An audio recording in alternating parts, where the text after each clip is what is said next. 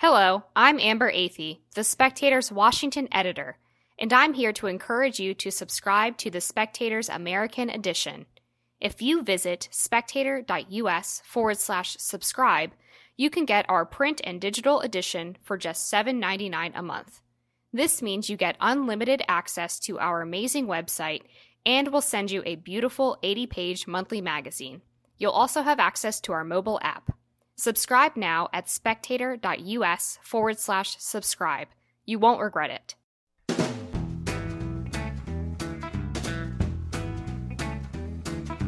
Hello, and welcome to the Americano podcast, a series of discussions about American politics and now the Joe Biden presidency. We will be looking at how a 78 year old president will change America, and we'll be asking if normalcy which is what he promised to bring, has returned to American politics? The answer, of course, is no.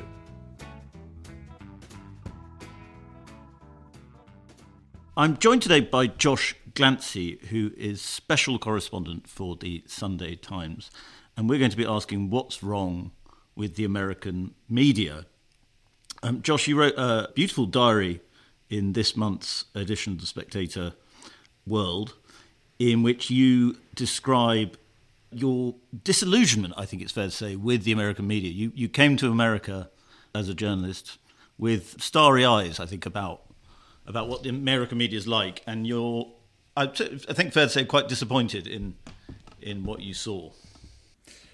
Yeah, I, I think maybe Americans don't always realise if you're a, a aspiring journalist growing up in Britain, aspiring intellectual or you know literature or whatever the, the american media is something you obsess over. I mean for me growing up i would read the new york review of books and i felt like it was my you know golden ticket to the great world of new york intellectual life that i always wanted to be a part of. And i would watch CNN when I was abroad and, and on holiday, and just think, wow, this the, just the the money, the power that it also felt so consequential, and you know, I, when I got to America, it, it was amazing. You know, I, I, sort of was reading the New York Times every day. It was delivered to my doorstep. It felt like a great privilege. And uh, over that last three or four years, I, I, I think disillusionment is putting it mildly. I've just become sort of really went from love to something closer to hate, I think, by the end. Yes. Well, you single out certain people. I mean, and do you think these journalists have become worse? That sort of maybe the Trump era broke their brains in some way? Or do you think that actually you were just, your opinion of it was too high originally? Yeah, so I think it's definitely both, right? I mean, any time in life you come into contact with things that you've idealized, it's always disappointing. People are always infinitely less glamorous up close. If you ever meet a, a Hollywood film star, that's always true. Yeah.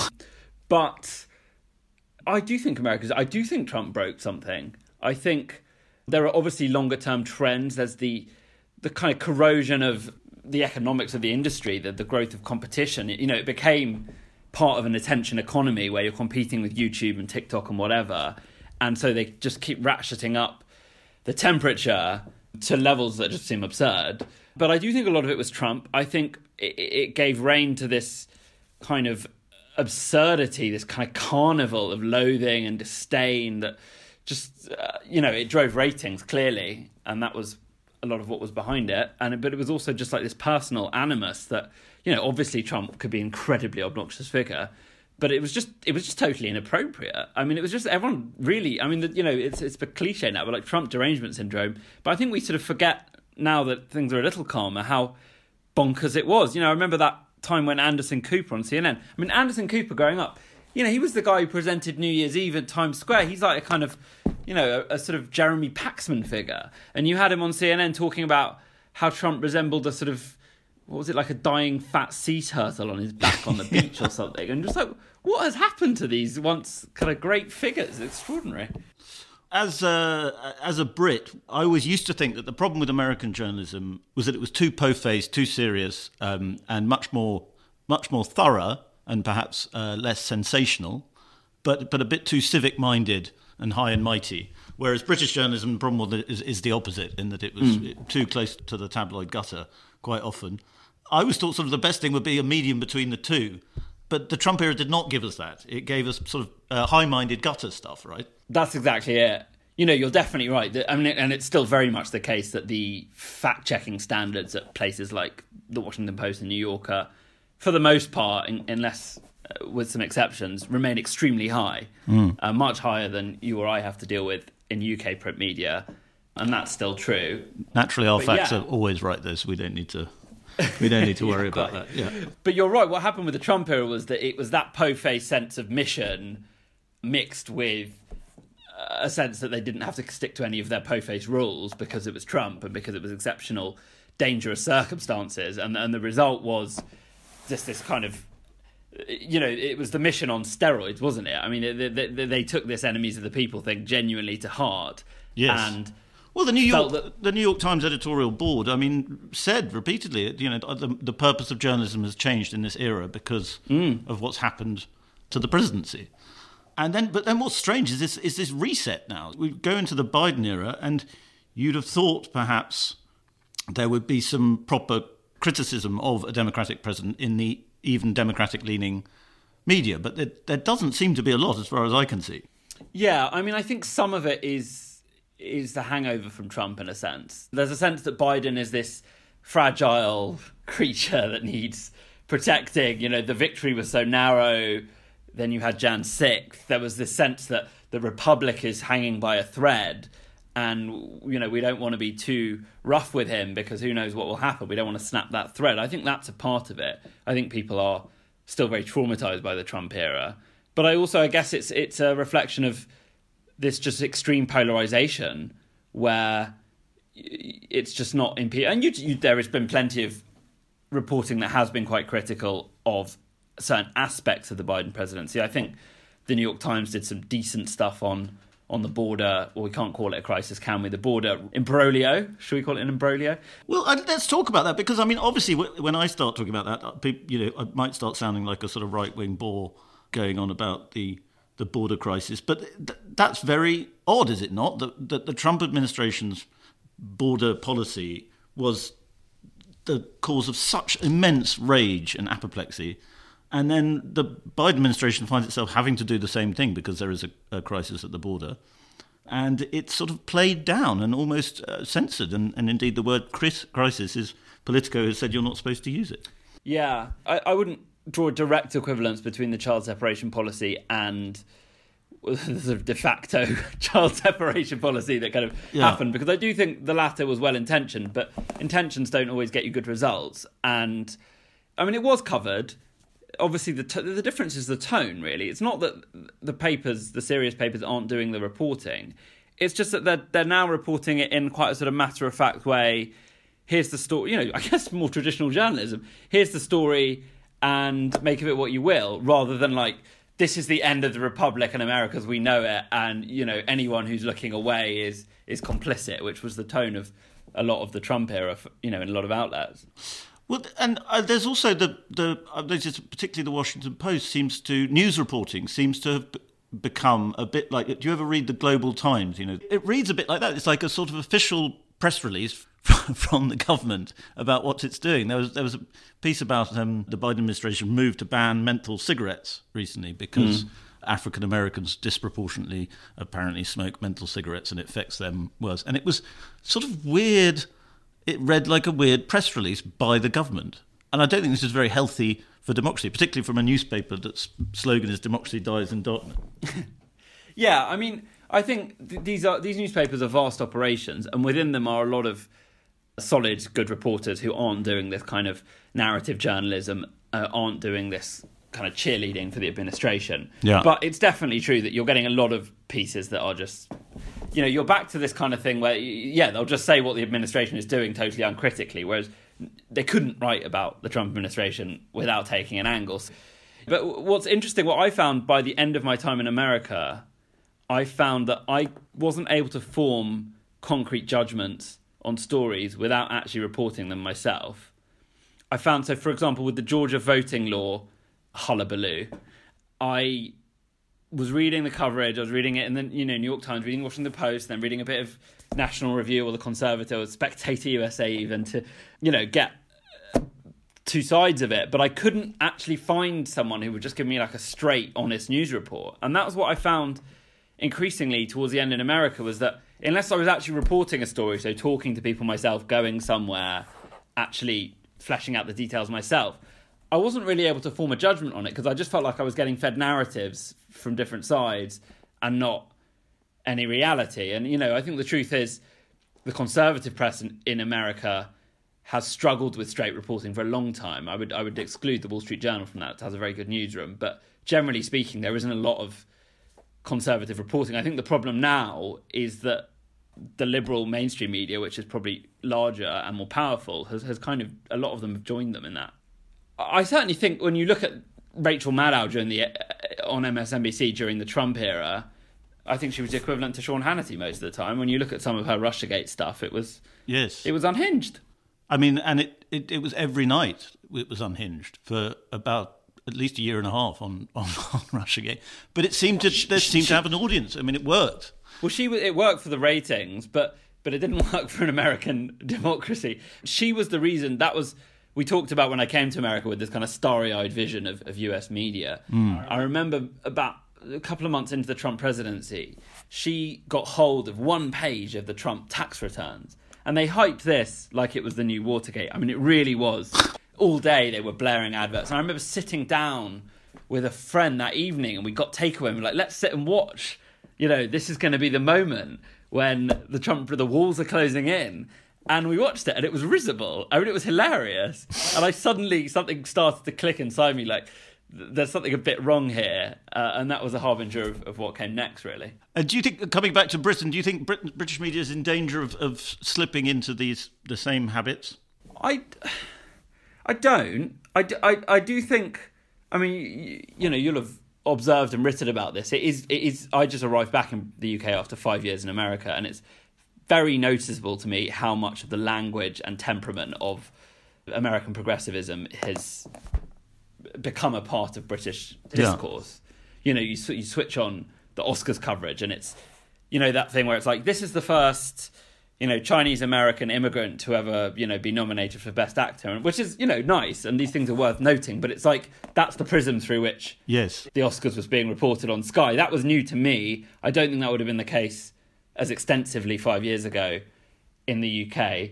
Certainly on the left, it's we are downstream from America in that sense, aren't we? Because you know, with with the Black Lives Matter protests and stuff, you had protesters around Downing Street famously shouting "Stop! Don't shoot" when mm. the British police weren't armed. You know, so it's very odd that they've taken the the media, the angry medium language of the American left, and it's become a sort of British thing. It's become the Guardian. But it's not, in a way, it's not that odd when you think about it, because these people, uh, all of us in fact, are no longer truly inhabiting Britain and America. We're inhabiting a digital sphere in which all of the same memes and language and ideas are being traded. That digital sphere is very much dominated by America, both because they built the internet and because it's such a potent cultural force. So we all follow American accounts. We all are influenced by American thinkers and writers. And so you know, on the digital level, on the virtual level, uh, it makes sense. Yeah. Uh, on the real visceral level, it, it makes less sense. One of the big uh, right wing talking points is big tech, the tyranny of, of big tech, and so on. How big a problem do you think that is? Uh, particularly, I want to talk about the, the Hunter Biden story uh, before the election. I reviewed the Hunter Biden memoir recently, which I highly recommend to anyone. It's uh, like, I mean, riveting mess of a book. But it was so glaring in the book that he, you know, he, there was one line about the laptop. I mean, you saw him in interviews afterwards saying, "Yeah, could have been mine, could have been Putin's." Yeah, could have been, you could know, have been no, Russian. I know it's crazy, and and nobody pushed him on that. And well, some some interviewers did, but no one's ever denied that the material is his because it obviously is, right? Yeah, and it is therefore deeply troubling that the New York Post's stories on this, and their entire Twitter account was suspended for uh, best part of week, two weeks. I can't remember exactly how long. And there hasn't really been an inquisition about that. Now, there were questions about that laptop. The provenance of it is still a bit murky. How it came in, you know, it was being handled by the likes of Giuliani and Bannon, this material. Clearly, there are some red flags there. Nonetheless, the material itself is real, and the New York Post is very entitled to report it as such. And the fact that they were suspended, I mean, I, I just think that's a really, really watershed moment. And it's clear that it's a watershed moment because I think Twitter and Facebook now feel much more comfortable making those kind of interventions on a regular basis. Sometimes maybe they're warranted, but in that case, they really weren't. And you know, clearly, in the bigger picture, we don't have a good way of regulating that. There's, all the power is in their hands. Well, I agree, and I also think the rest of the media were a bit. A lot of the rest of the media were very disappointing in that story because rather than sticking up for the freedom of the press, a, number of publications felt they had to do stories saying how sinister this story was. The, the Giuliani, the Bannon stuff, the kind of you know, the, they were attacking the story and the New York Post rather than anyone asking the fundamental question of is it true, which, as you say, it clearly mm. was because it clearly is Hunter Biden's laptop. So, I mean, I think it was quite a scary and terrifying thing for America. Well, it goes back to that point about people genuinely feeling, and maybe they have a right to, that, that they were in an existential crisis. Yeah. And I think they felt a lot of people feel very vindicated by January 6th because they feel like it proves that they were in an existential crisis. Yeah. And that with the stakes being that high, actually, okay, yes, it might be true that Hunter Biden was, you know, smoking crack and doing whatever with prostitutes and, and being a general asshole, but we sort of knew that. And did they need to report it given its provenance when you had Donald Trump trying to sort of bring down the Republic around his ears? I mean, that was the feeling. And yeah. as I said, I think January 6th has, in some ways, given license to people to say, well, hang on, you know, that was right. It, the, the, the, danger was real. It was present. But I suppose, I mean, the, the, story, as far as the New York Post was concerned, was obviously the, the crack smoking is titillating and interesting, but the story was the, the 10% for the big guy uh, mm.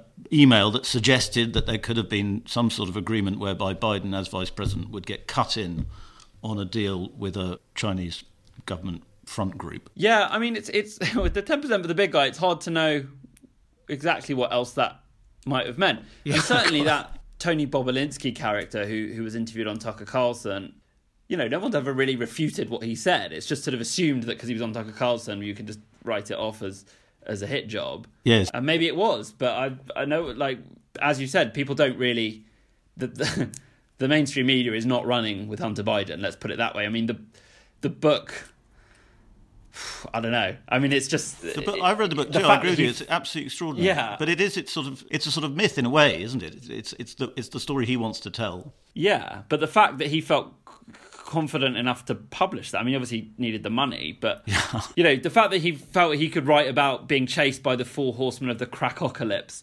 around Arizona when there are all these unanswered questions about his business dealings, I, I suppose tells its own story about about the American media in a way. I suppose what what it is we're talking about really is that we're in this era of post truth, and people usually mean that when you hear it in the American media to attack Fox News or the Trump administration, but it it applies to, to all sides in the American media. Yeah, and I think again it comes back to this theme of well, if if they're no holds barred, no truth, whatever it takes to win, then kind of we have to be too. It's a bit of a race to the bottom. I think it's pretty clear that if you look at the the history of, of conservative media and, and the Trump movement, it's pretty clear that, to me at least, that a lot of the early moves were made by Trump.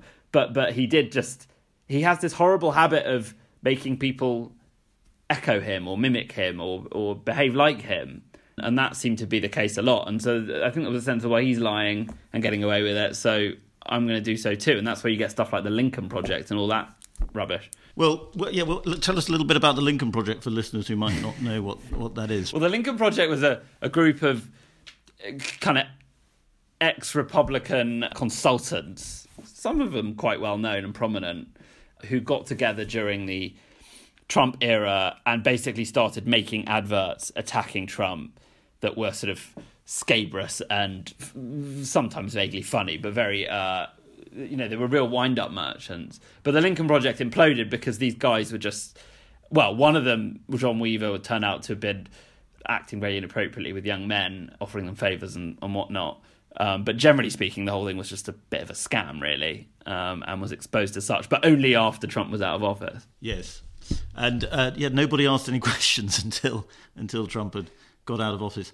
Josh, I think we'll leave it there. Um, but thank you very much for joining us and welcome back to Britain. And I do hope you'll continue writing about America because uh, you write so brilliantly about it. Thank you very much for listening to that episode of Americano. If you enjoyed it, please subscribe. And if you really enjoyed it, please leave us a star rating, preferably five stars, and a review.